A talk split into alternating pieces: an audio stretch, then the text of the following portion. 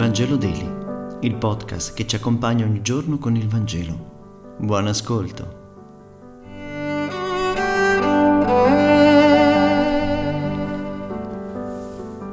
Lunedì 13 dicembre. Lettura del Vangelo secondo Matteo, capitolo 21, versetti 23-27. In quel tempo è entrato Gesù nel Tempio. Mentre insegnava gli si avvicinarono i sommi sacerdoti e gli anziani del popolo e gli dissero, Con quale autorità fai questo? Chi ti ha dato questa autorità?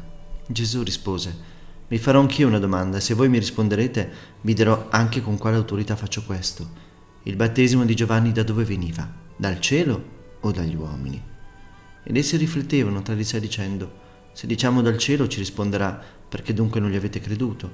Se diciamo dagli uomini, abbiamo timore della folla. Rispondendo perciò a Gesù dissero, Non lo sappiamo. Allora anch'egli disse loro, Neanch'io vi dico con quale autorità faccio queste cose.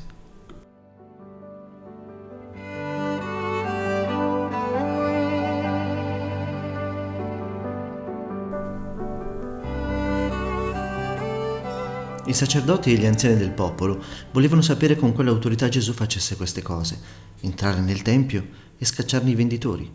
Le autorità si consideravano i padroni di tutto e pensavano che nessuno potesse fare nulla senza il loro permesso per questo perseguitavano Gesù e cercavano di ucciderlo. Qualcosa di simile stava accadendo anche nelle comunità cristiane degli anni 70-80, epoca in cui è stato scritto il Vangelo di Gesù. Coloro che resistevano alle autorità dell'impero erano perseguitati. C'erano altri che, per non essere perseguitati, cercavano di conciliare il progetto di Gesù con il progetto dell'impero romano.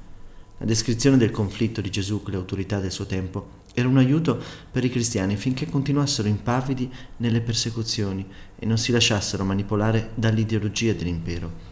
Lo scandalo degli anziani e dei dottori della legge però nasce dal fatto che davvero Gesù non ha nessun tipo di autorità, non è uno scriba, non si è preparato per anni a leggere e interpretare i rotoli della Torah, Gesù è il figlio di Giuseppe, falegname di Nazareth, e tutta la sua autorevolezza deriva dalla sua straordinaria capacità di vivere e di amare e dalla sua conoscenza di Dio continuamente nutrita nella preghiera e nella riflessione.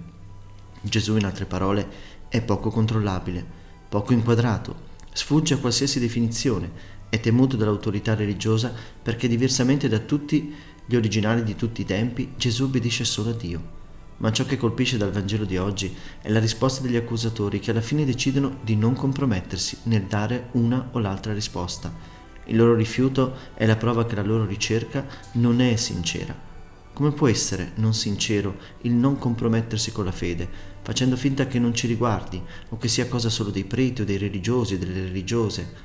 In fondo, la fede è immatura se dobbiamo sempre aspettare che qualcuno ci dica cosa fare e come farlo.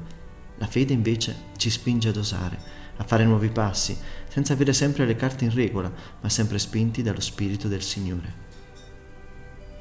Grazie per aver meditato insieme e se questo podcast ti è piaciuto, condividilo con i tuoi amici ed amiche. A domani.